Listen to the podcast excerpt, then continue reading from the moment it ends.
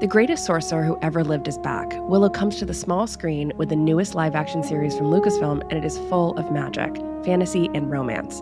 Join us as we dive into Lucasfilm's fantasy world of past and present.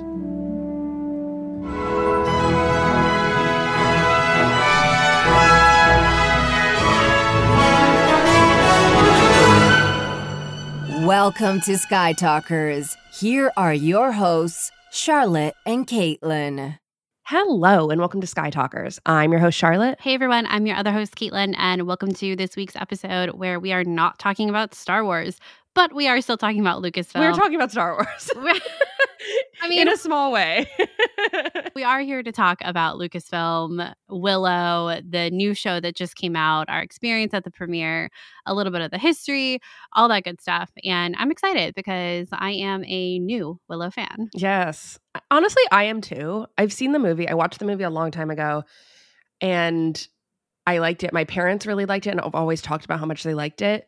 So I've been aware of Willow for a long time, but I, Caitlin and I are both relatively new Willow fans. Okay. And as people who are Lucasfilm fans, probably in a like in a really big way, it was fascinating to dive into the history, and I'm excited to share that and talk through the movie, what we liked about the movie, the original movie from 1988, and then also the new show, which we both really like. So maybe we should start with the new show and talk about how we're recording this on Sunday, December 4th. And about four days ago, we were in Los Angeles for a quick 24 hour trip to go to the Willow premiere in Westwood, Los Angeles.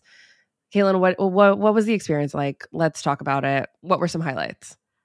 The experience was super fun. It was definitely a whirlwind of a trip. Like Charlotte said, it was 24 hours.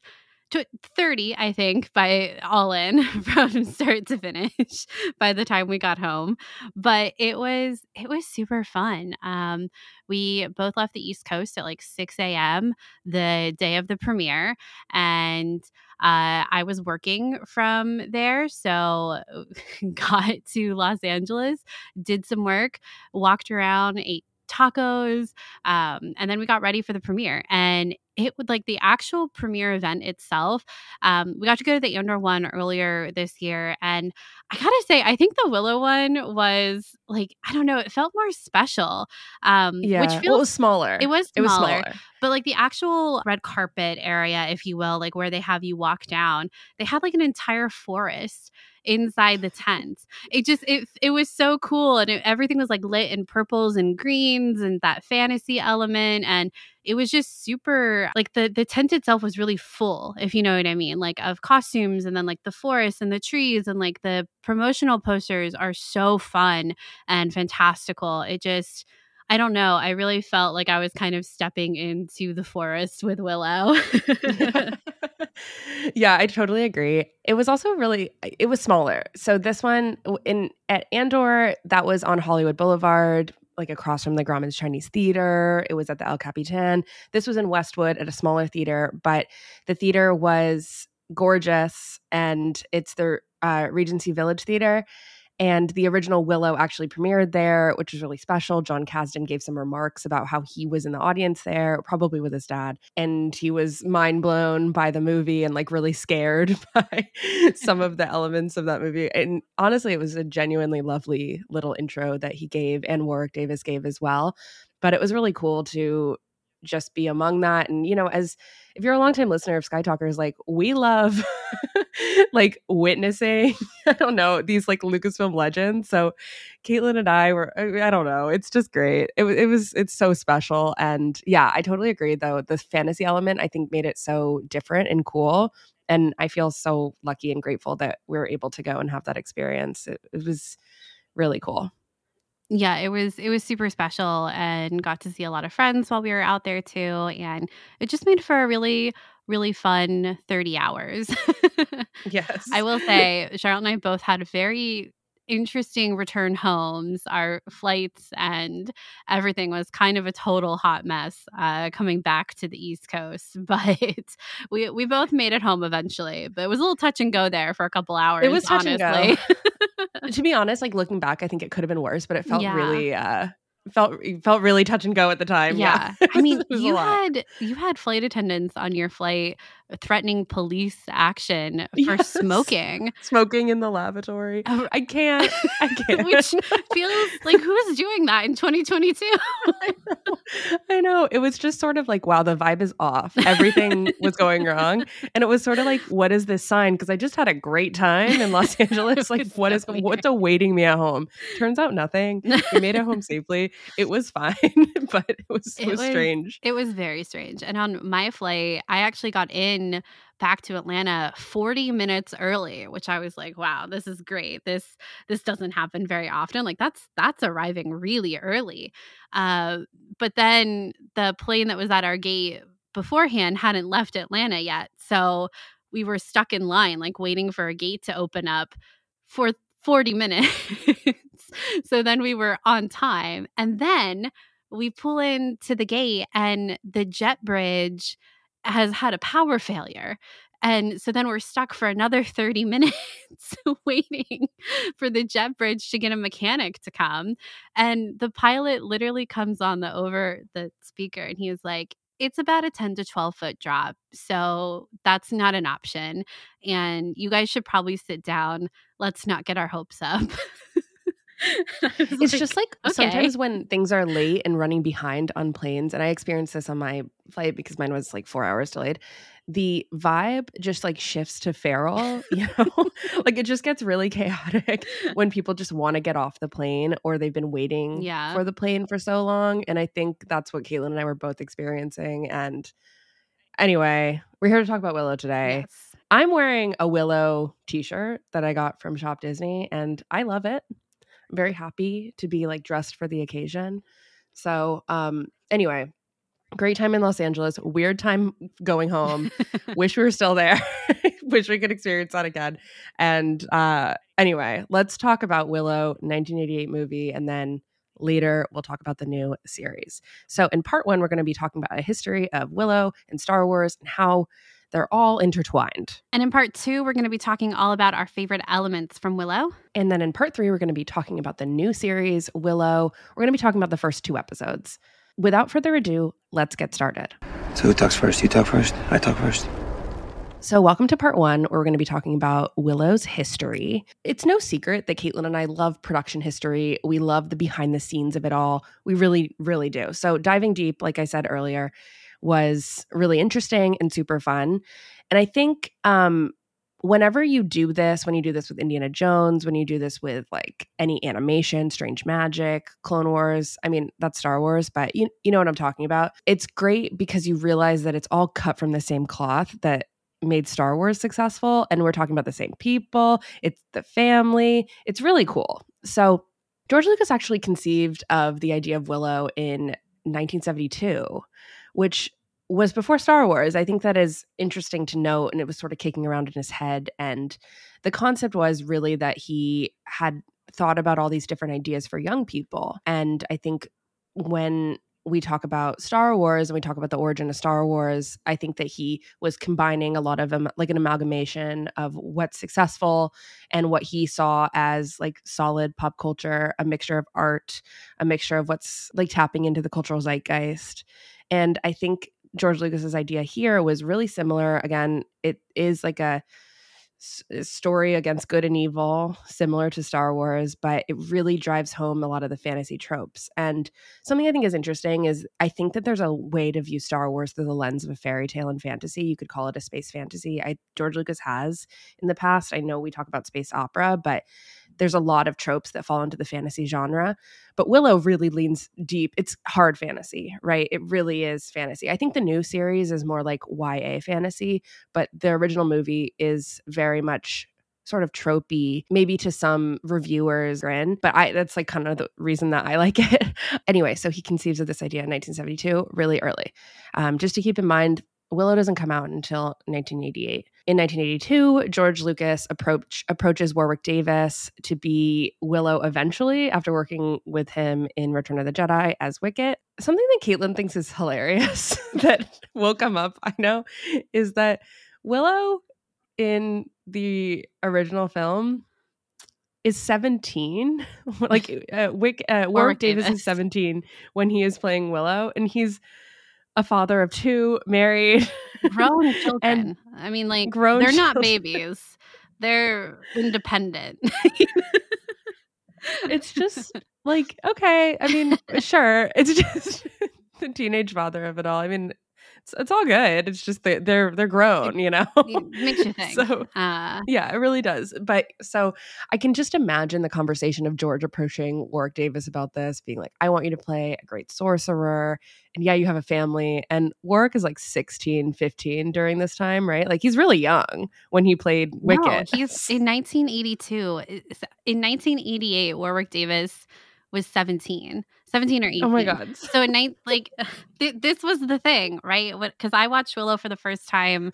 I don't know, a couple months ago now at this point, not long ago at all. And uh, anyway, I was texting Charlotte through it and I was like, how old is Warwick Davis supposed to be in this in this movie? And I was like, he what he was I was second guessing everything I knew about Warwick Davis in Return of the Jedi. I was like, he was absolutely a child in Return of the Jedi, right? Like that's the whole thing. And Charlotte was like, yeah, yeah, yeah. I was like, "What the- are we not connecting the dots? here?" Here. 17 year old father of two grown children who are walking and talking and carrying a baby. I don't know. I was, I was like, he looks so Anyway. young. and he was in fact so young. in right and i think Warwick Davis is great. I think he is the right choice to play Willow. He is Willow, but it, it's kind of funny in hindsight just to look back. Yeah, I guess. at the at the premiere when um, we were watching the first two episodes and Mims comes on screen, Charlotte and I both look at each other and are like, "Teenage father." 17 year old. and like again, there's nothing. It's fine. no, it's just it is fine. It was just the way the way that it would be would be that he would be like 10 years old when he had these two children. Does that make sense? I think because I I actually didn't know a lot about I didn't know the children existed in Willow, um, like Willow's children before I saw the movie. So I think they were like I've seen plenty of images and like clips and stuff from it, but I'd never seen the kids. So like I I think I remembered like how young Warwick Davis is in that movie. So then it was like, oh wait, there are kids here, a child. anyway, it was funny and uh yes, I would be interested to know what Warwick Davis thought of being of of his of his Me full too. family at that point in his life. totally. Anyway, so George then in 1985, he had a couple of ideas kicking around. He had a couple of balls in the air in terms of productions and things that he was interested in doing with Lucasfilm post Star Wars. Um, he approaches Ron Howard to direct the movie in 1985, right after Ron did Cocoon. And then Ron Howard, a close friend with George, agrees and he suggested Bob Dolman to write the story and the screenplay based off of George's own story. So this is where we get into the the meaty part, which I always think is fun to discuss. In the fall of 1986, George and Ron had Bob join them at Skywalker Ranch for a a story for a lengthy story conference, which in, which eventually morphed into seven drafts um, written in the coming months for the movie Willow. Um, I think it might be pretty obvious to say, but the concept of story conferences comes up so often when we talk about history and Star Wars and how George liked to assemble people and then just sort of talk out ideas. And I have a couple quotes about this, but it comes up all the time, doesn't it, Caitlin? That there's just always these story conferences and to the point where it comes up today. And I know that this is a common practice in film, but it really seems like George Lucas and Lucasfilm specifically um, leaned on this as a way to sort of iterate ideas and to talk it out. But I think with George Lucas, I'm not so sure it was a free flowing discussion as much as it was George Lucas being like, here's what I think we should do. How can you write it? That's just know. my sort of head headcanon. I don't know. I mean, you think even uh, it feels like I think part of the the impetus for even building the ranch was for this type of purpose explicitly for conferencing. So it feel like for conferencing, um, for for story meetings and stuff like that. Um, to have this place kind of away from Hollywood and all of that. And even thinking Mhm. like it feels very much like a rite of passage to be able to come up and stay at the ranch. And even thinking about the High Republic and how they basically had, you know, whole weekends just up at the ranch, uh, developing the stories for the High Republic. Like this is very much a thing. And yeah, rite of passage. I I wonder what kind of like do you get to go home with a bottle of Skywalker wine? You know what I mean from the vineyard. it just feels like everyone kind of gets this. Not everyone gets this opportunity, but like you said, yeah, so many people. There are so many examples of people going up to the ranch and having these story conferences and kind of hashing out uh, these these new projects that are you know coming down the pipeline. Yeah. In Brian Jay Jones's biography on George Lucas, which I highly recommend, Caitlin and I reference it all the time. Brian writes Dolman was dispatched to Skywalker Ranch to spend several days with Lucas and Howard in story conferences, always one of Lucas's favorite parts of the process, as he could talk through plots and characters, then hand them off to a screenwriter without ever having to bleed on the page himself. I think we know that writing is stressful for George. I think we saw that throughout the the prequels. I think one of my favorite images, I guess, from a documentary is George Lucas being like, I'm starting writing the Phantom Menace, and he like goes up into his tower. That's out his yellow I think that- notepad. right and the yellow notepad like has like four words on it like an hour later and I, I just think it's a it's a struggle for george and i think it was a struggle at this point in his his time i guess and uh yeah so i i like that there's a lot of um references i guess to how much george appreciate appreciates this process and getting to not have to have his basically his name credited for writing and that someone else does the hard work of creating a screenplay You got to admire that, though, honestly. Totally. I I definitely do. I'm like this is the way that this is a I think a mark of potentially a good producer to be honest uh, is understanding your weaknesses but yeah. So again in the George Lucas biography Brian Jay Jones said this writing Willow in that story conference. With the, with his story for Willow Lucas had distilled all the elements he loved before from fairy tales, movies and folklore. There's a bit of Moses, a dash of Lord of the Rings, a nod to The Wizard of Oz to tell the story of Willow Ufgood, a farmer from a race of small people who find a full-size baby and must must return her to her own people, whom she is destined to rule as their princess. Lucas dug deep into his work for inspiration as well. He was determined, for example, to finally make a movie with little people as heroes, an idea he had flirted with but then abandoned in Star Wars. And at its heart was a theme Lucas loved. Mr. Average Man rises to the occasion. That's a quote from George Lucas. Mr. Average Man rises to the occasion. Dolman worked his way through seven drafts before he, Howard, and Lucas were finally happy with it. Any thoughts? Yeah, I think that this whole process for Willow, this kind of inspiration and and brainstorming this vision board, if you will, for Willow, it's very in line with kind of everything we see from George Lucas. You know what I mean? You know, bits of Moses, Lord of the Rings, fairy tales, movies, folklore.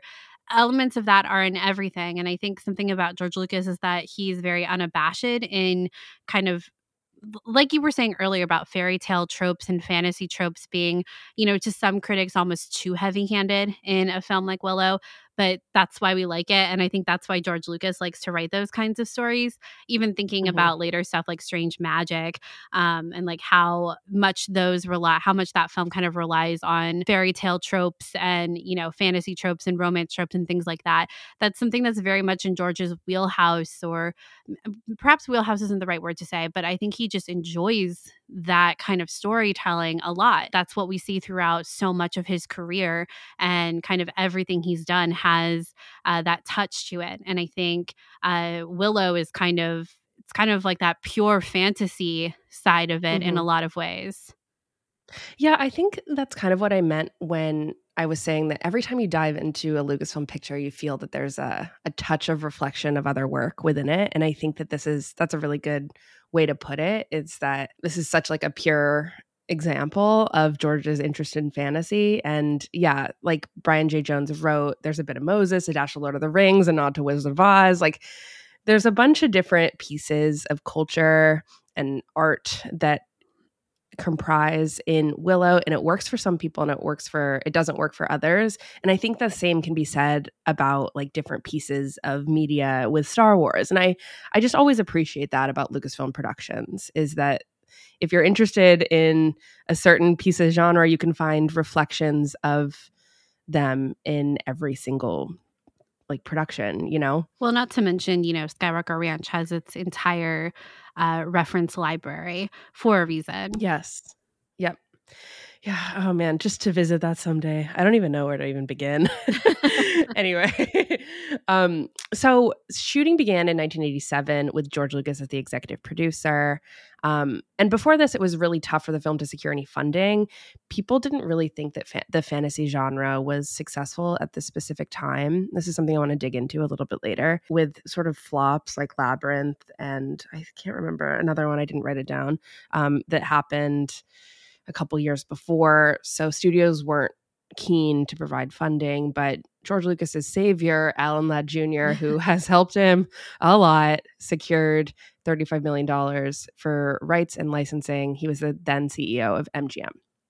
So that's how they were able to make it made. Again, with this small pool of people that George was always leaning on, you know, and th- these names just come up constantly. Yeah. So then in 1988, the film was released to so so reviews. And there was a lot of discussion around this time of George Lucas like taking a step back from filmmaking. I love George Lucas, and I think that he is a hero of both Caitlin and I, but I think that this was a tough era for him. Okay. and with Howard the Duck coming out, and I think that that is sort of legendarily like a quote unquote bad movie. And I think him taking a step back from like just producing, not writing, I think that that was, there was a self awareness there about that. But back to the conversation about like fantasy not being profitable. So this movie came out in 1988 and there's a whole conversation about fantasy movies not being profitable, but a big movie that came out at that time was The Princess Bride, which I think is a classic now when we think about movies and we think about fantasy, but that movie like sort of subverted the whole genre of fantasy in a lot of ways. It was self-referential. Is this a kissing movie, you know? Willow, I think, was teetering on the the self-referential um, tone and i think the new series actually does it really well um, but it wasn't quite at the level that the princess bride was you know? And i think that they were all like fantasy movies at this time period this is just sort of an armchair theory we're trying to figure out like what is the future of this genre and it's also fascinating because we're living in a time right now, it's December 2022, where we've had a slew of awesome fantasy series come out with uh, Rings of Power, with the resurgence of the Game of Thrones series, House of the Dragon, now Willow. I know I'm missing more. And it just feels like everywhere I look, there's a new fantasy series. And it hasn't felt like that in a while. And personally, again, with my armchair theory, I think it's because we're coming out of a time period of uh a pandemic where we're we're wishing for not like not to live in our own reality that we want stories that are fantastical that take us away that is escapism.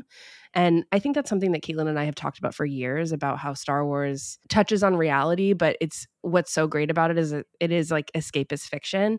And i think willow at this time like maybe just wasn't hitting the right marks but perhaps it is right now you know yeah. because it feels like it's it's within the cultural zeitgeist of like it's in conversation with what the the fantasy series are experiencing right now i guess yeah, it's kind of crazy to me that in this period, George was kind of struggling to get funding for a project he wanted to do.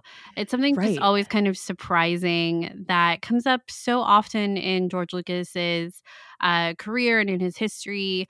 Of course, even thinking about things like the Lucas Museum of Narrative Art and and the trouble you know, with where that was going to go. Obviously, that's not the same as funding, but um, I think you guys know what I mean. That there are just a lot of these roadblocks and a lot of people, um, what's the word, resistant to some of the things that George Lucas wants to do or pursue. And I just, I find that so interesting because even though there are things that aren't as successful as other things, obviously, in George Lucas's career, it's, I don't know, it's just surprising that you don't give someone like that, like, oh, it's George Lucas? All right yeah absolutely. You know even if it's not the next star wars it's probably still going to be nominally successful and even if not everything is even nominally successful i don't know it's like it's george lucas you should do it. You know what I mean? I don't know. It's just always something that's kind of surprising to me that comes up a, a, lot in his history of of people who are resistant to the things he wants to do. And I don't know. I it's it's kind of something I want to think more about. Um, like as we continue on in this podcasting journey, you know what I mean? But I was kind of surprised to learn this about the history of Willow, honestly, especially, you know, right after the conclusion of the original trilogy. Yeah, I think there's also an interesting concept that we're talking around in that we're trying we're talking about how George struggled to get funding for Willow. He eventually got it, which I totally agree with you that it is surprising given the fact that you would think that when you make the number one movie of all time, it would just be easy to make whatever you want. Yeah. And I think this is sort of a struggle that George has kind of come up against his entire life, right? Like he has talked often about, you know, the big Hollywood machine and raging against the Hollywood machine. It's why they're in San Francisco. I mean, that's just a theme that continues over and over and over again about how George wants to meet them like the the path of least resistance, right? Is George's whole thing. He just wants to make art. And I think there was a good um, New York Times article in 1987 that I found uh, about that was a profile of George Lucas. And George says the underlying issues, the psychological motives in all my movies have been the same, he said. Personal responsibility and friendship, the importance of a compassionate life as opposed to a passionate life. Um, I, I wanted to include that, and just because I think that the importance of a compassionate life as opposed to a passionate life is a all timer quote to think about the Jedi versus the Sith and how he you frame like the good and evil argument that Selfless George is constantly exploring. Selfish, yes, yeah. selfish. Yeah, but I just don't think I had thought about, you know, passion versus compassion in the same like duality that I had with then like selfish, selfish, light, dark. But to me, if I was a producer, and I guess this is kind of how Alan Alan Ladd Jr. felt as well, if George comes with me to an idea, I'm going to fund it. you know, I think that that's maybe it was a little bit more difficult back then. And I'm not a Hollywood producer, so I don't know. Just, but it's so crazy, right? Like Alan Ladd Jr. is the one who got the funding for Star Wars in the first place. So what? He goes back to these studios and they're like, no, we don't, we don't want to do it. And he's like, are you like what? This what yeah, if okay. this is the next Star Wars? Like that's got to be the pitch, right. right? And he's like, "Didn't I bring you Star Wars before? What if this is it? The next thing?" You know, I don't know. Yes. Just, whatever. well, no, no, no. It's not whatever. The thing that we're missing here in this conversation that I I just completely bowled over because I wanted to read that compassionate passionate quote is that there's a whole component that makes Willow what it is today and that is the fact that it was extremely technology driven. Yeah. So part of me wonders that in this conversation of like we can't get money for it, it's not just the genre, it's probably wow, George, you have really lofty ideas of how much money it's going to take to do these insane special effects. And yeah. like that's a huge theme of George Lucas's whole production history as well, right? Like waiting until it's going to be the perfect time in order to do the feasible. prequels. Yes, exactly. And Willow is no exception. He says, I've had this idea for 15 years, says Lucas about Willow, which he describes as not a caveman movie or a knight in shining armor movie, but a movie that takes place on Earth way in BC. Technology has finally advanced enough to supply the tools for him to make the movie. It always comes back to technology.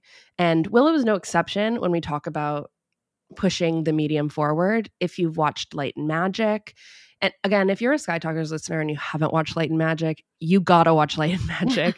the fact that that came out this year, this summer, and we were blessed with such an amazing, in depth documentary about industrial light and magic and visual effects and completely understanding how it all works and what insane ingenuity happened and continues to happen today there. We're so lucky. And Willow was actually heavily featured in Light and Magic, which might have surprised some people, but it didn't surprise me because the Willow was instrumental in ILM's de- development of text, especially digital morphing technology, which they're really known for for T2, the Terminator Terminator 2. And it started here. In Karina Longworth's George Lucas biography, yes, Karina Longworth is married to Rian Johnson. I bought her biography because I thought that was an interesting connection. I also love Karina Longworth. I love her podcast. It's so good. You must remember this. If you like film history, definitely check it out. She talks about Willow in an interesting light. I'm just going to read it. Willow today is perhaps most notable as the production that impelled Lucas's ILM team to invent the computer graphics process known as morphing, in which one can be made made to seamlessly transform into another. It was developed for a single shot in this forgettable film in which an actress appears as a woman only after first passing through the bodies of a goat, ostrich, turtle, and tiger. Within three years, it would be considered the hottest advance in special effects, appearing most notably in Terminator 2 Judgment Day 1991 and the music video for Michael Jackson's Black or White. Um, I also, just as a note, I think it's really cool that the morphing technology is what Willow became known for in the special effects world and the technology world um, because like on a story level the act of transformation is so central to um, fairy tale characters and as a plot device but also as like a magical moment. And it feels like yes of course this is the where that would like that sort of technology would be explored here in this piece of fairy tale um, this fantasy I don't know, this fantasy movie and they would really like drive that point home and show us like the most incredible form of transformation in uh like technologically in live action that I had uh, that most people had ever seen at that point, right? ILM did not win the Oscar. They actually lost to themselves for Who Framed Roger Ma- Rabbit. I love the idea that they're just like betting against them- themselves in the Oscars for visual effects. Um Dennis Muren actually goes on to talk about how the film was an awful lot of work under the most difficult possible conditions, which is doing effects work in daylight instead of dark or nighttime. It's three times harder. There was this two headed dragon at the end, and there were these brownies that had to be all over the place. And then about the morphing technology, he says George didn't really care what happened in between, but he knew the scene started with a goat and ended with a woman. I, of course, it's like George didn't care. We're just you got to figure it out. I wish I could ask George the reason, like, why goat first? You know, I mean, I know that she is a goat, but like, why do we? Because it's funny. pick, pick goat over like turtle or tiger uh, to be like her main uh animal uh, i don't know i love the because goat then be, me too because then she could say willow I talked about how my my parents love this movie. My mom says that all the time. The like goat voice. Willow. You should call him. She's like Willow, you idiot. Willow. I yeah when so again, I only watched Willow for the first time a couple of months ago, but I was completely charmed by the goat, um, by Charlene Charlindria, right? Is that how you say her name?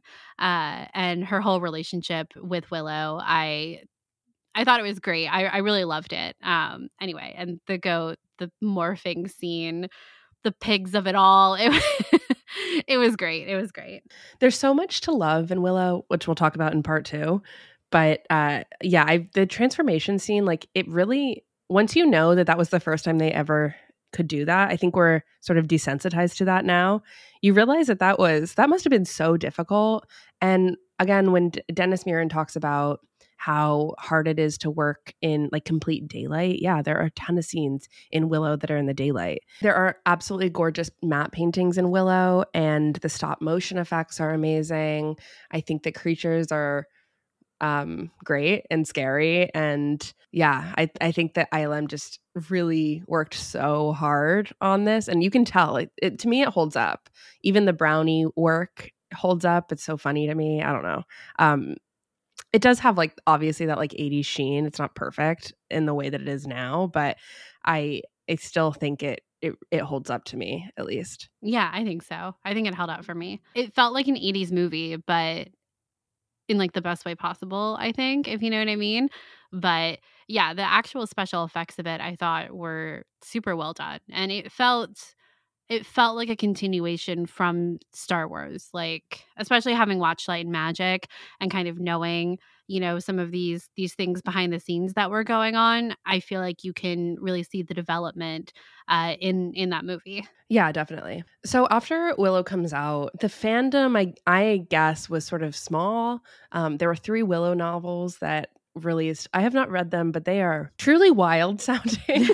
Willow gets a new name, and his name in the Yeah. in the movie in the in the books is Thorn Drumheller. Mm, What is that? Why? Um, anyway, I'm really glad that we have this sequel series, not these these novels, because I think that when now we have the sequel series, now that we have the sequel series, I can really tell like how much of a rich fantasy world this is. And I'm glad that they're like digging deep into it. It seems like there's a lot to play with and explore. It's also just really curious to me how, despite the so so reviews of Willow, and maybe it was just like a timing thing, maybe it just wasn't right. I don't know. George really like never let go of the thought of fantasy and fairy tale stories as being necessary and relevant and good to tell. He continues to tell really similar stories like for the next 20 years. I also, one small thing that I wanted to mention is evil General Kael was named after Pauline Kael, who is one of uh, George's like harshest critics. Um, this is like particularly it's both funny and cruel but like it's okay i just think it's, it's, just a funny little um fact and then and just again in our conversation about how george just like continues on, pushes through. Eh, George just has always hated critics. I mean, he wore that shirt that now Caitlin and I both have that's a famously terrible review of Star Wars. And yeah, I just think it's funny that there's a character named after a critic. And I have to wonder what does what did Pauline K- Kael think of General Kael? Probably hated him. So quite funny. I I want that kind of money, you know? yeah. I want that kind of power. mm-hmm, I know. It's to be great. just a, a, a, little bit petty every once in a while, you know? Yeah. And I think that George is that. Like, he really yeah. does infuse a lot of that pettiness in his stories, especially in the, like, I think from here on out, to be honest. Um, maybe in Indiana Jones as well. But yeah, Willow, um, an interesting part of Lucasfilm history. And I'm just really glad that we're given the opportunity to dive deeper into this and that it's getting the resurgence that it deserves. Yeah, absolutely. I mean, there's a reason why the series can even exist today. You know, it's not just because Jon Kasdan wanted it to. You know what I mean? Like there right there's more to it than than just that but also i think it's cool that lucasfilm is like I don't know, maybe this wasn't the most successful thing Lucasfilm has ever put out. But yeah, let's let's make a series about it. Let's, you know, let's go let's go hard into this fantasy genre again. Mm-hmm. Uh, you know, and and as we've been talking about, just really go all in in the fairy tale and uh, how does George describe it in that New York profile? Um, of Earth takes place on Earth uh, in that kind of very tactile, uh, yeah, like Lord of the Rings, um, Rings of Power kind of vibe. So let's talk about because I think we're teetering on the edge here. Let's talk about our favorite elements of Willow in part two. All right, welcome to part two, where we're talking about some of our favorite elements from the 1988 film Willow. When did you first watch this, Charlotte? Because I think I know, but years I actually ago. can't remember. it's years ago, and it was honestly like maybe like four years ago. And then I've seen it probably before I saw the entire thing. I probably saw it on TV before then. Yeah. With my with my mom. But it didn't really have an impact until I was like, you know what, let's watch it four years ago or so. And then recently again, I think that when Jon Chu was originally on for like the showrunner of the series, I gave it another watch. Um, and then he left. If you remember, there's mm-hmm. a little bit mm-hmm. of a shakeup yeah. with the a few times production of the series. A few times, yeah. Again, it happens. It's Lucasfilm. It happens. But yeah, I think that's where I rediscovered it and saw it with new eyes, especially as someone as you know, Caitlin and I are coming up on our six year podcast anniversary. And throughout the six years, we've gone on deeper dives and um, into Lucasfilm than I would have ever thought we would. So I, I think that through the years, whenever I revisit anything with the Lucasfilm production stamp on it, I look at it through a different set of eyes, right? Yeah. And yeah, so that's my Willow experience. Um, I've seen it a couple times after that as well.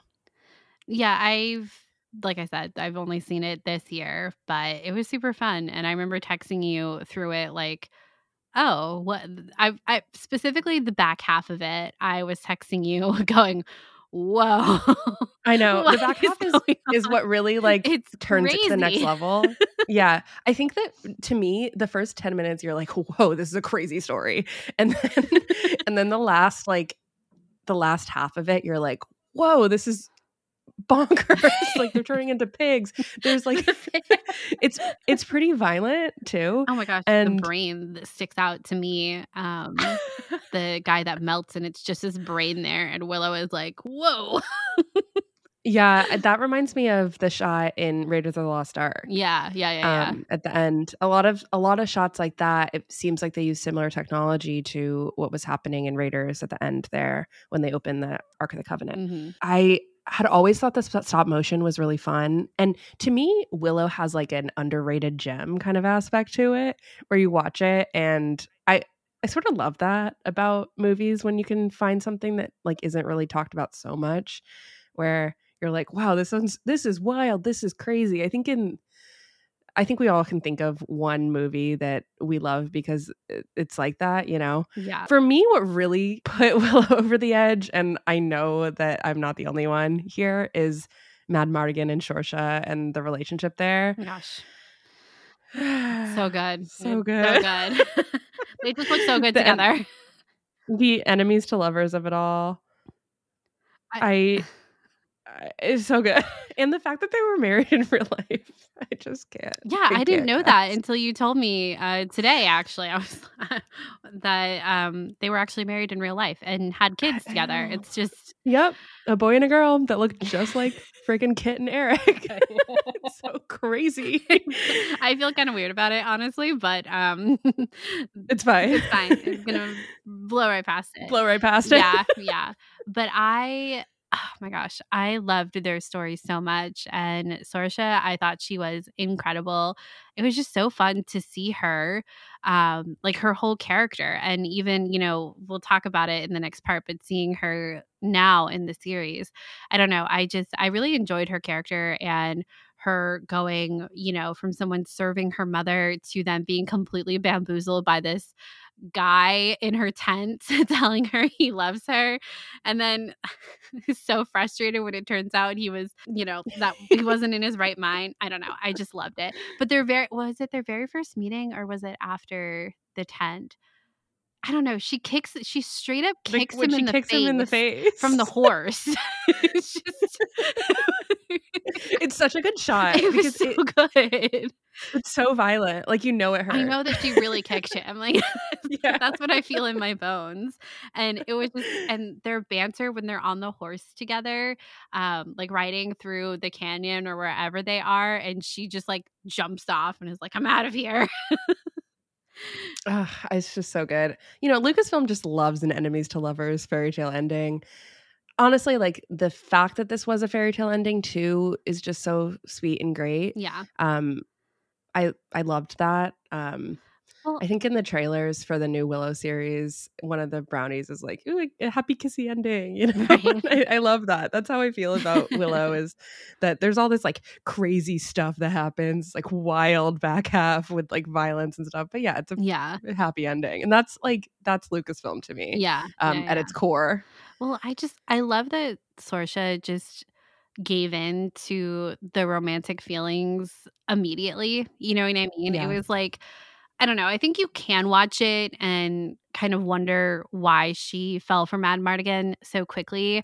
But I think thinking about the other aspect of her upbringing and her childhood and all of that, it was kind of like this opportunity to be in love and to be loved. And she took it and then was hurt when it wasn't reality actually, but then decided to make it reality and take it into her own hands you know what i mean and i don't know i just kind of love that that she that she immediately was like on mad mardigan's side um it, when it when it came down to it you know like i know she runs away and, and everything and comes back with that with their army but when she has the opportunity she kisses him like rather than kill she kisses and it's great it is so great Ugh. like i mentioned i think the matte paintings in this movie are so gorgeous and i was wondering caitlin do you remember seeing any of them at the lucasfilm offices like where are they I don't remember seeing Willow ones. The thing I'm pretty sure they changed those paintings. Um, all the time. I don't, I don't want to say all the time, but they get switched out. I think a lot of the stuff in the Lucasfilm offices uh, in San Francisco get switched out because when I was there, it was um, there was still like all this stuff from Solo that was up, and there were still Ralph McQuarrie um, matte paintings and stuff up, but it was a lot from Solo that was out. So I think they switched them out, and I don't remember seeing Willow. I remember seeing I think ET and then um, Mhm. like original trilogy stuff uh, Yeah. as far as matte paintings. I wonder where they are because they're just gorgeous. Yeah. And I think part of I- don't know, I think that the light and magic made me really appreciate matte paintings and the art of matte paintings. Mhm.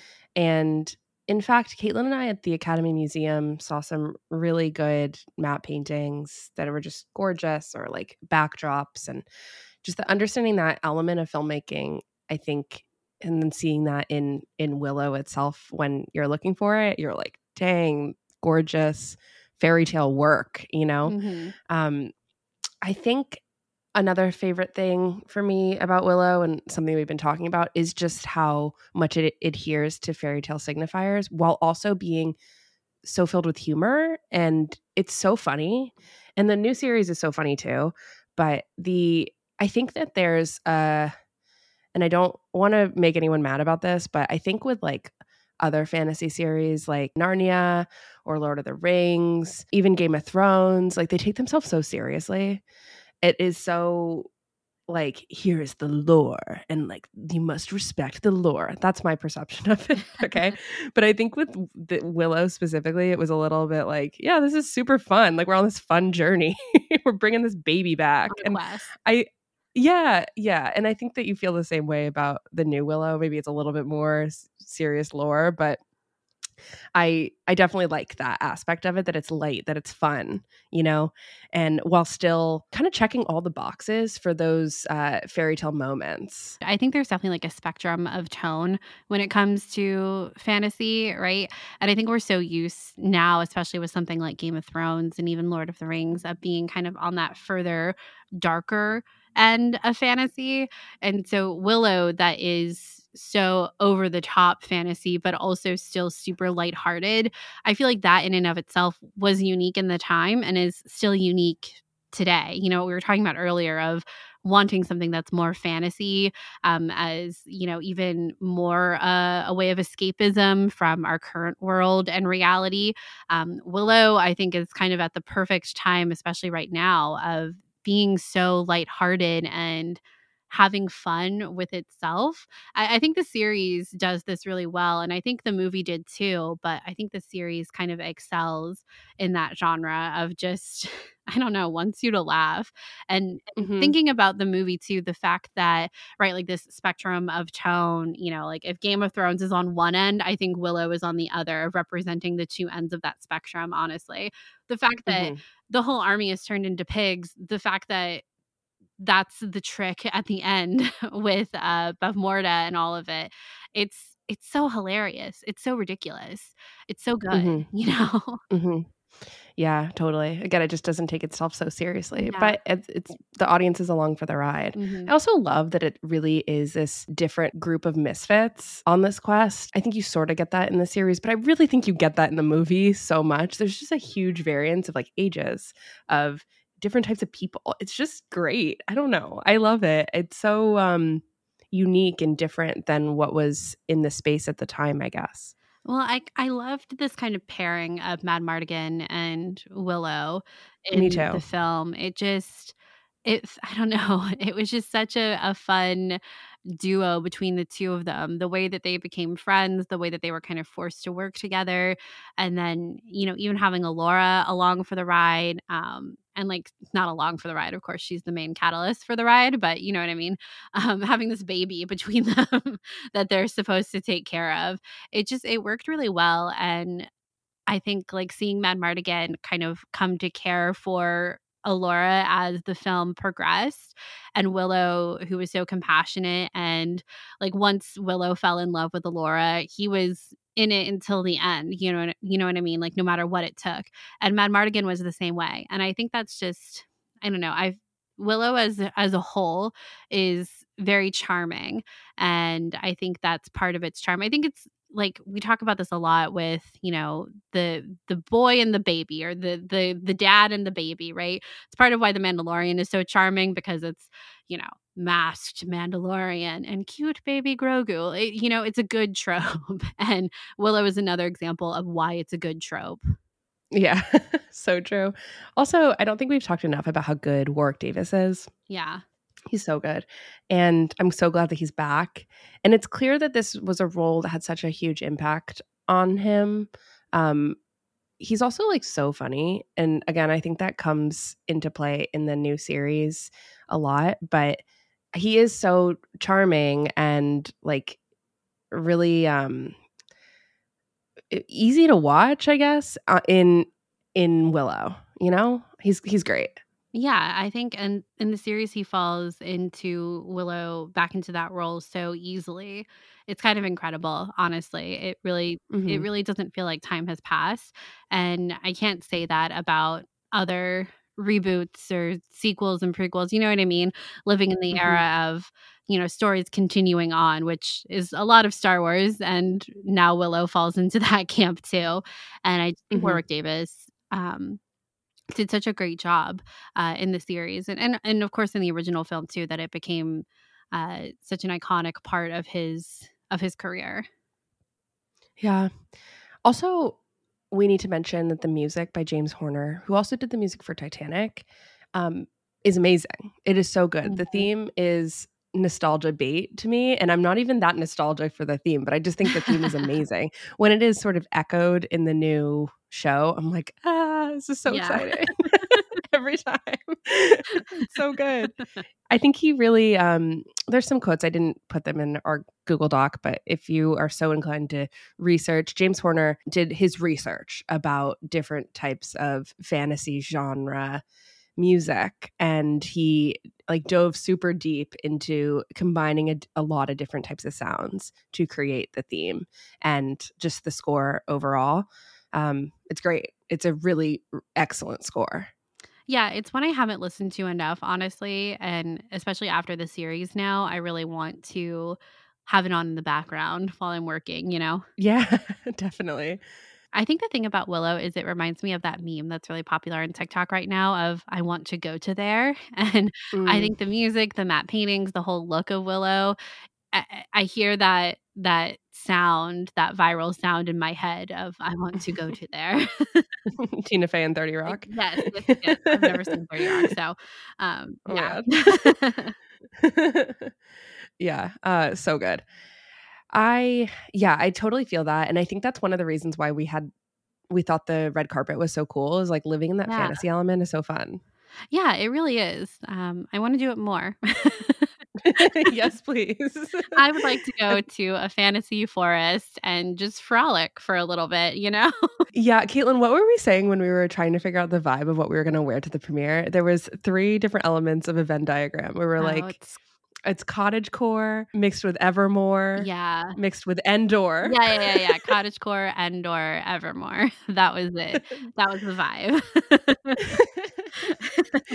that is the vibe. It's the perfect vibe for Willow. yeah, yeah, it is. I, I love it. It feels it feels like your imagination unlocked in a lot of ways, and I think Totally. the the red carpet kind of captured that in a really cool way that I haven't seen from Lucasfilm at these kinds of events before. totally. Let's talk about the new series. Yes, I'm so excited. Listen, big deal. You got another problem. Women always figure out the truth. Always. Okay, so welcome to part three. We're going to be talking about the first two episodes of Willow, the new series 2022. We will be diving into spoilers. So if you haven't seen the show, go watch it right now and then come back for our quick little discussion about these first two episodes. So, Caitlin, how are we liking the new show? What are your I- thoughts? I really like it. I really like it. So, full disclosure, we did have screeners for these ahead of time. You watched it before the premiere, but I did not. So, the premiere was um, my first experience with the series. And uh, it was your second or third time watching it too, which I think is interesting to compare like multiple viewings, of course, of these Lucasfilm Mhm. shows. That's usually what we do, what we all do, right? Like we like to rewatch things as as many times as we can. Um, but I hadn't seen it yet at that point because I I wanted to save it for when we were actually in uh, Los Angeles, and it was so great on the big screen and. Even more than that, seeing it with an audience. We've said this a couple times, but seeing Star Wars with other people, seeing new things with other people, but Lucasfilm Star Wars with other people, it's just the best experience ever. And we've had so much TV from Lucasfilm live action series that these opportunities to see it in groups with other people are so few and far between that they they really do just feel magical. And with a show like Willow that is so magical, it was such a special experience. And I think that's kind of what I take away uh, from the first two episodes. Um, the first two episodes set up a lot and are like a great reminder of kind of everything that's gone on in the Willow universe. But I think it's a great introduction to all of our characters. I think there's a big cast here. And I think one thing that I took away is that you can tell that they had such a good time filming this show and i i truly love all of this cast i think it's so fun i think you described it earlier as having like a ya tone and i don't think i realized how true that would be until seeing it um, i think it's a little surprising how much of a of a ya tone uh, it has like i don't think people Young really- adult, by the way, if you don't know what Yeah. YA is. and I feel like we mostly talk about books that way of of YA, middle grade, adult fiction, that kind of stuff. But it really does feel like a YA fantasy novel come to life, uh, and is just a lot of fun. And yeah, I, this cast is incredible, and I'm really excited to have a cast full of young people. There obviously are older people in the cast, but our main characters like um, Jade, Laura, um, Airk, Kit, sorry, Kit, uh, they're all really young and they they are actually really young. They're not like 30 playing 20. they're all in their early 20s. You know what I mean? I don't know. It's just there's that vibrance to having this big young cast having a fun romp through the forest on this quest that is just uh, I keep using this word but very charming and you you want to be there with them on this journey. Yeah, I completely, completely agree. I think that they have just really good chemistry. Like everyone really works well together, and it really is so fun. and like Caitlin mentioned, it was really nice watch- watching it with an audience, especially with a series like this that has a lot of humor, because everyone was laughing. They were having a really good time. Mhm.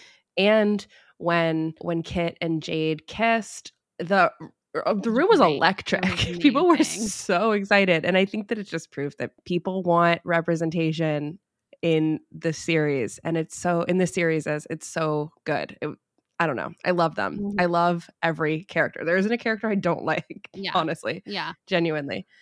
I'm pretty obsessed with the series at this point. Again, full disclosure, Caitlin and I have actually seen seven episodes at this point, um, and we're only talking about two. But yeah, amazing. I really like it, and it goes to some really good places, guys. It's really good. The, the journey, they just keep on journeying. They just keep on They just keep journeying. on journeying. They're questions. They're they are the only spoiler I will give you for the next few episodes is that they only talk about their journey as a quest, which I think just leans really into the humor of this show of yes, we're on a quest, or they'll talk to other people about quests and they they only use the word quest to talk about these adventures that they go on, which I don't know, is just kind of funny to me. Um, totally. yeah, but It's self-referential. It's very self-aware. But it has a very 21st century humor. Like a lot Mhm. of the jokes, even in the first two episodes, they're very, I don't know, like you would kind of expect to see them on like a sitcom, not a sitcom, but like, I don't know, something that's not set in the Willow world or like in that, it's not something you would see in Game of Thrones. Let me rephrase it that way. And it's just, it's very fresh, it's very lighthearted. The show continues to be hilarious. I keep texting Charlotte quotes as I'm watching it. Like, this is so funny. And it definitely has some really surprising things that are coming uh, in the next few episodes. Yeah, definitely. Who's your favorite character? I. I don't know. You asked me this um before the premiere, like on the poster. You were like, which character Are you most excited yeah, for? just from like looks because I hadn't really done a ton of research into the characters. Like I said, I wanted to kind of be uh, pretty surprised uh, when we saw it in the theater. And the one I pointed to was Prince Graydon, and I don't know if he's my favorite, but I do have such a soft spot for him. I'm pretty sure you pointed to Boorman. no, it was Graydon. It was Graydon. Oh, okay. Well, that's good. I was Yeah. like, I think, I think I was like, good choice. Yeah, I mean, I love, I love Warren. To be honest, I think I would have said that about anyone. I good choice. Good choice.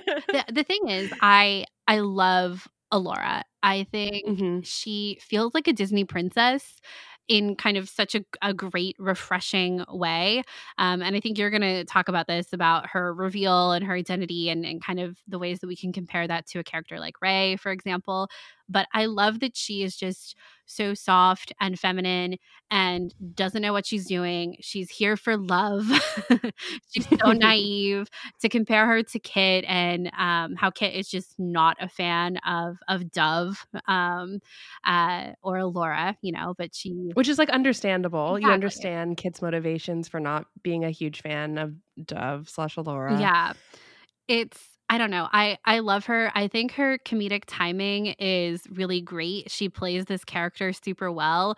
I think probably my favorite scene from I don't want to say favorite, but the one where I was laughing the most, I think, is when they when they realize that Elora is watching them, right? When they first embark on their quest.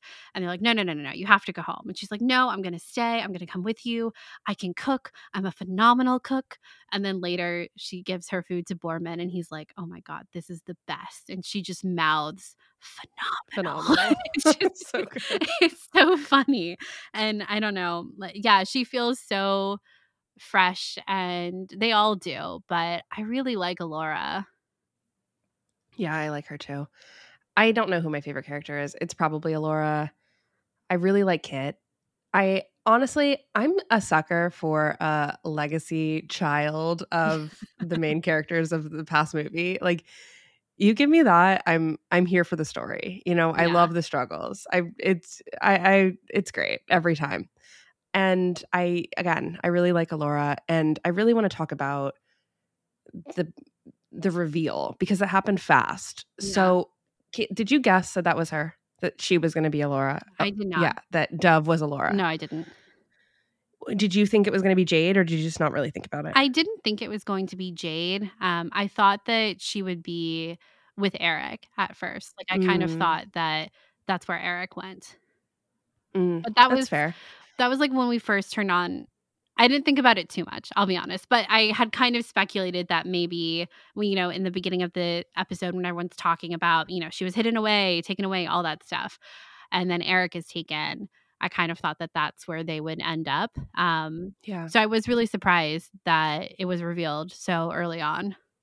yeah. I talked to a couple people. Kristen, our friend Kristen, was next to me, and she leaned over and goes, "I think Jade is Elora," and I was like, "Interesting. Yeah, could be." And I think the point of like, in a lot of ways, Jade. Erin Kellyman having red hair is all intents and purposes a red herring. red herring. anyway, um, I think that you're supposed to think that. You're supposed to be like, oh, maybe it's her. If it's going to be anyone, maybe it's her because she was in the castle. Like she has a Yeah. tragic backstory. You're supposed to think about that. And that is given to you in the first like 10 minutes. But instead, it's Elora who is really similar to like Aurora, Sleeping Beauty in a lot of ways, hidden away in the castle as like a kitchen maid, you know, and has this, it is meant to rule the kingdom, but doesn't really know it. But deep down, I have to imagine that she probably did know it because they dyed her hair. Well, even the fact that Airk doesn't know her name, you know, it's like, If oh, it who is she really? who is she yeah and i think what this the first episode brings up in my head in this comparison to star wars is that you know this is like similar to the force awakens. The story of willow in this the series willow is a story of belonging in a lot of ways. I think that each character is finding out on this quest who they are and where they belong, with whom they belong, who are they, their identity, the whole gambit, right? It's a great story. It's a great coming of age story. But I think that there's when there's a question of who is everyone, that just makes me think of Rey and The Force Awakens and who these people like belong to. And right away we find out that Kit and Airk are Madmartigan and Sorsha's children, which is great. And mm, goddamn, they look so much like them. It's so crazy. They cast this so well. It's insane. Not only do they look like Val Kilmer and uh Sorsha, but they they look like each other. They look like siblings when they're not. so weird and twins. It's, it's crazy. Sometimes Freaky. casting like blows my mind. and I love the fact that these actors are sort of unknown to me. I that feels very Star Wars in a lot of ways too, in that we're introduced to these people that I'm going to be obsessed with throughout the season. But back to the comparison to The Force Awakens, we're journeying on to find an old wizard who has hidden himself away. It feels very much like Luke Skywalker at the end of The Force Awakens. But I have to say, I think that Willow is taking what might not have worked for audiences with the sequel trilogy. I'm sort of speaking objectively here about like waiting for this identity reveal or being strung along about this identity reveal and giving to it to us right away with who Elora is. I've seen some people sort of debate whether or not we take this at face value, but I think the show is telling us to take it at face value that this is who she is, that she's trying her hardest to work with magic. She immediately was able to cross the veil. Um, she has magic within her. And I think there's just a little bit of a subversion, I think, of what we're familiar with with something like The Force Awakens and questioning identity. And instead, they give it to us right up front and decide that throughout the entire series, we're going to unpack what that means. What does it mean when someone finds out that they are the chosen one, that they are destined to rule? And even with Kit, I think you also can have this conversation about how does she compare to a, a Rey character as well when she finds out right away that she has this dark blood as being the grandchild of Bavmorda. Um, what does that mean, and how is that going to affect both of these children? And how does it like affect her relationship with Elora too? I just think we're in for a treat because we were blessed with this information right up front, right? We didn't have to wait this entire series to find out who and where Elora Danan is. Also, I think Elora in a lot of ways was styled to look like Rey. And I just don't think this can be ignored. She has armbands that are very similar in the costume style. Her outfit is pretty similar. It is more feminine than Rey, but it is very similar structurally to Rey's costume. In fact, in one of the shots, I think when she's cooking, her hair is up in like buns that are very similar to Rey, a little bit messier, which I think is sort of how Elora is too. I don't know. Um, I there's a lot of connections. I think that they they know who they're dealing with. They know I think Jon Kasdan knows who the, this audience is. It's Mhm. Lucasfilm fans who have watched the sequel trilogy, who probably like Rey, but kind of like wish we were getting a little bit more of this is I'm kind of speaking from my own experience here that we got a little bit more of an exploration about like what does that mean when you are destined to bring down the greatest evil of all Yeah. and when you are tasked with that how does that feel because i think um when we when caitlin and i have spent hours talking about the rise of skywalker and rey's reveal as a palpatine and how that could have been really powerful if it was you know brought up in the beginning and that she was dealing with that right away. And i'm not saying that elora's um origin is like the same as rey being a from the palpatine bloodline. It's really not but it is a similar like identity crisis that was uh, not hugely explored with rey that is definitely explored with the characters in willow. And i think we're in for a really good opportunity. And i think that jon kasdan and the writers i have to imagine this comes up. And in this entire episode that we've talked about lucasfilm is so self-referential within their own work. It feels like it is a real subversion of what we know and what we've been talking about for almost 10 years when it comes to the sequel trilogy. Yeah, I completely agree. And I think I just wanted to touch on, I think, all of the relationships between all of these characters. I think the first two episodes, particularly the first episode, did a good job of setting it all up for the the complications that are going to come down the line for all of these people, how they care about one another, how they don't. Um, you know, we have Kit and Graydon that are supposed to get married to join the kingdoms. We've got, oh my gosh, uh, Sorsha being kind of mean really mean to Willow in these flashbacks. Shocking. I was shocking. shocked. the theater was sort of We were- floored. we were I'm not like, gonna lie. "Whoa." We were like, that was That that was so mean. mean. That was so mean. When he when she tells him that he's so compassionate and brave, but he's not a great sorcerer and never will be, I was like, Sorsha, I've been I've been on your team. Babe, what is this? anyway. Uh, I think that is something very interesting to me about how that would come about.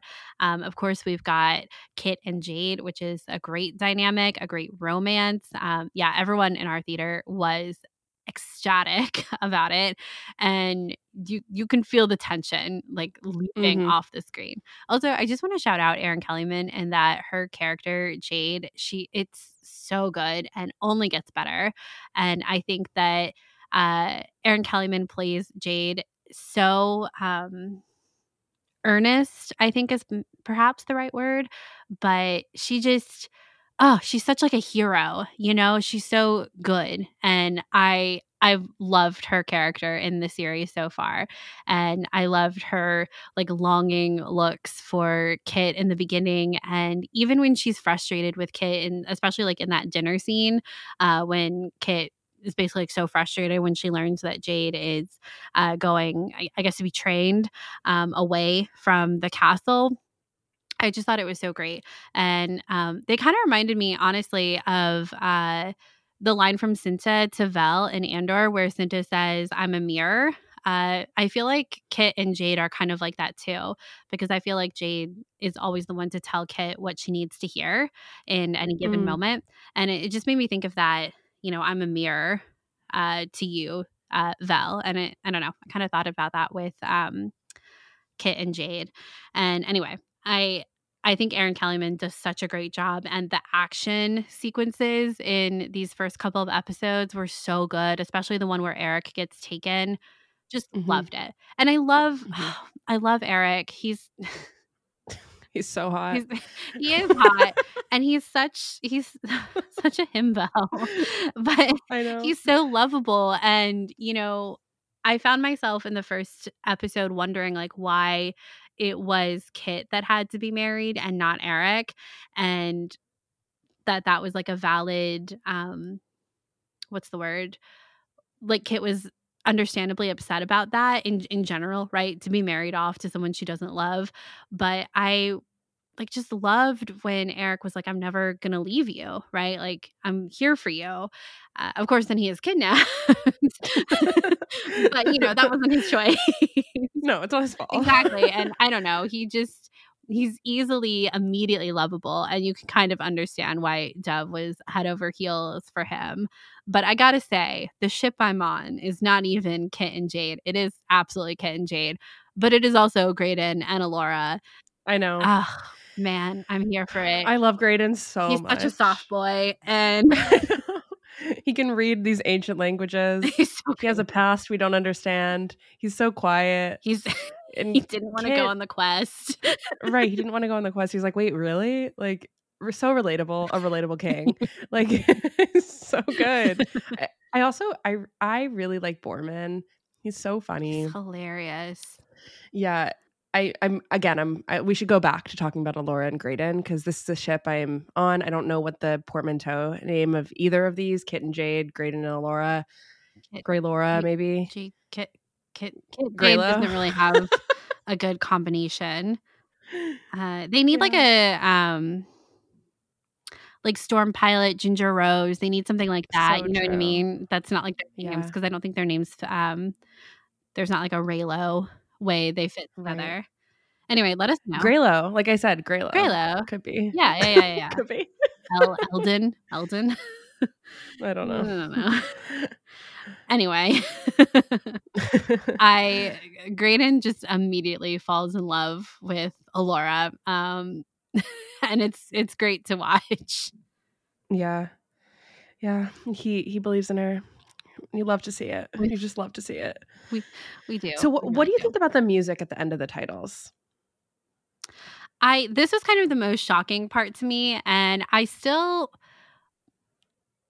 I will say it's not my favorite thing ever, or perhaps I wish they used that music more in the episodes. You know what I mean? Because it does feel it feels quite jarring. I think when you get to the credits, I think it fits the tone of the show, but I still think there's yeah, I still think it's pretty jarring.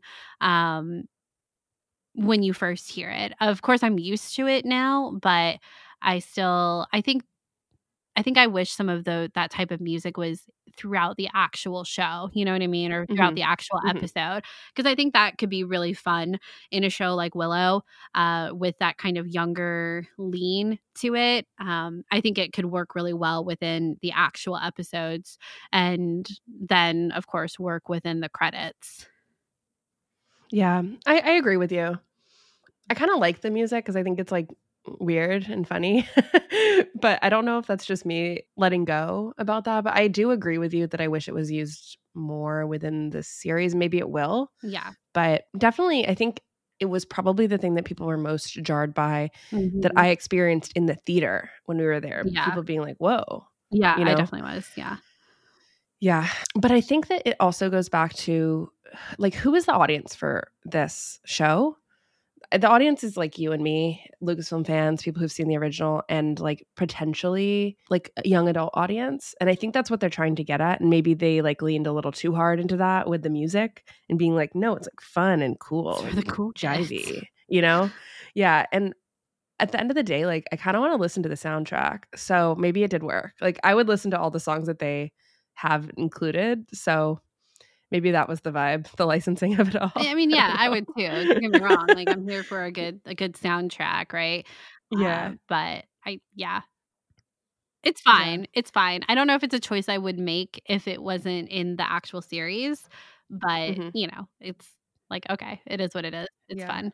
Um Did we talk about how Mims is played by Warwick Davis's daughter? I she's one of my favorite parts of the first Yeah. couple episodes. I thought she did such a great job and she I loved her relationship. That is, of course, Warwick Davis's daughter, uh, and they have understandably great chemistry on screen. But I love what she represents for Willow.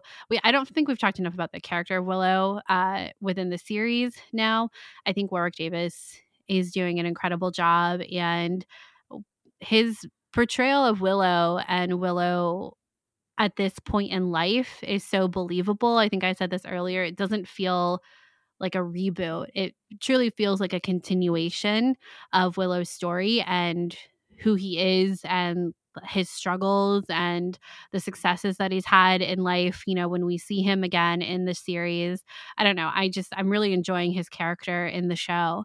Um, but Mims, oh my gosh, I love her so much when she meets Elora and she's like, You were such a giant baby. it was so fun and and her her pep talk to willow of telling him that he's got to be the one to go and go on this quest and help elora and save them all. It was just so genuine and heartfelt and i thought she did such a great job. I i really loved mims. Hmm I did too. I think that the Willow that we're meeting is a man who also, I don't know if doubts his strength as a sorcerer is the right terminology, but I do think that he doesn't understand at this point in his life. I think he's experienced some like things that have broken him a little bit, right? I think we saw that with the the the flashback with Sorsha calling him not a great sorcerer. So then immediately we're like, mm-hmm. I think he's having some like personal identity doubts about like who he is. And I think we'll see that be explored throughout the series about like how like who is he? Who is Willow? I think is a question that is going to be explored in the series, especially if he continues to train Elora. Like what does that mean to be the same like a similar figure to who he was in the Willow film as like a caregiver, a a person who has to bring Elora Danan to her like fullest potential. It's it's Willow's That's that's like Willow's purpose in a lot of ways, right? Yeah. So how does he get back to that and how does he step into that role after all this time?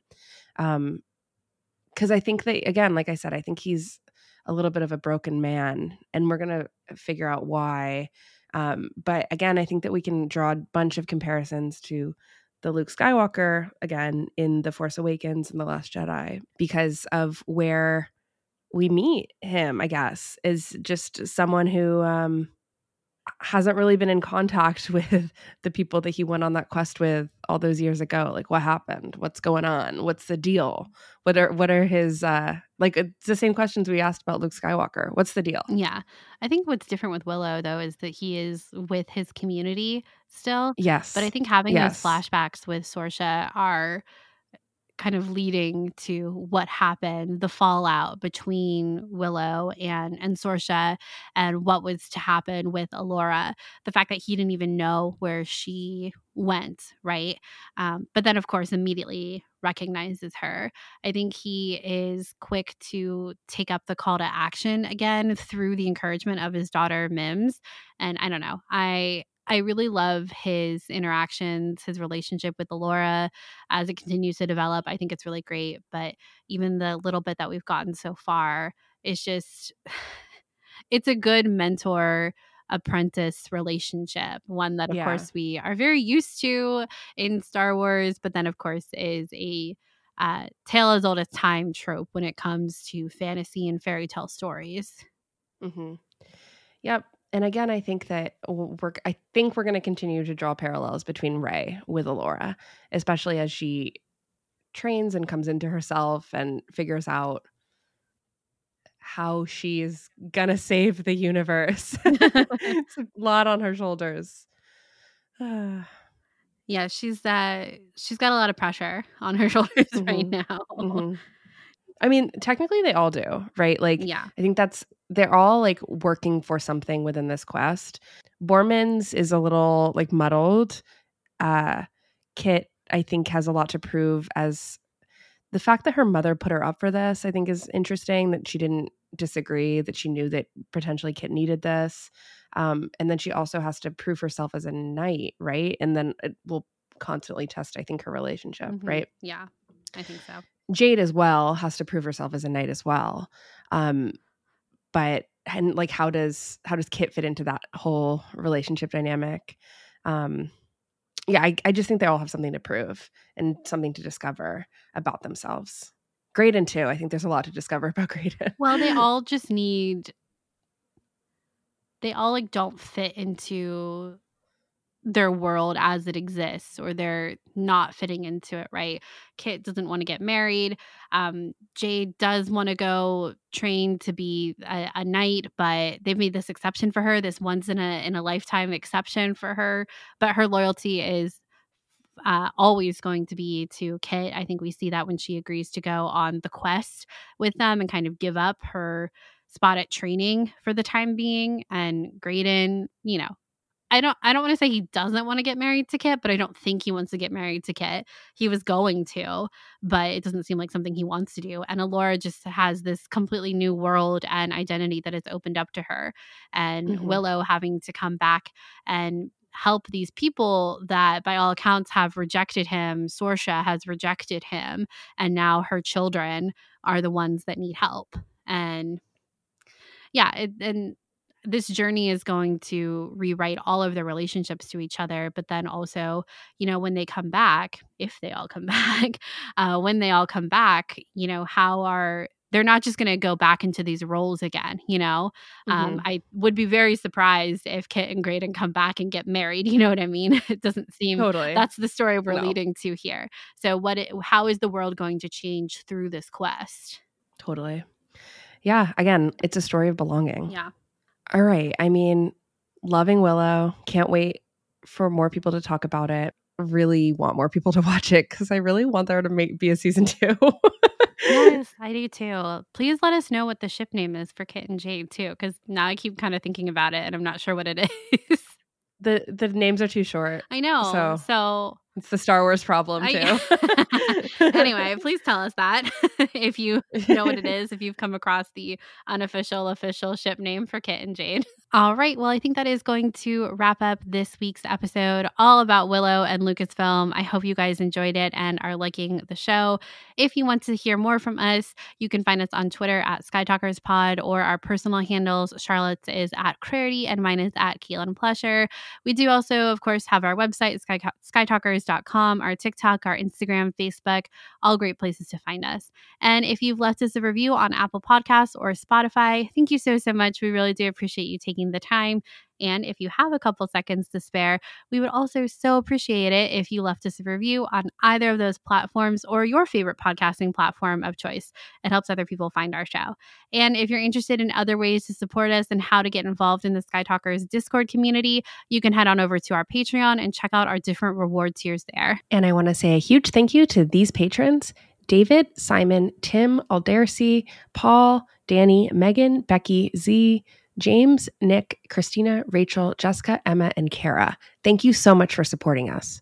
Yes, thank you guys so much. And until next time, may the force be with you. May the force be with you.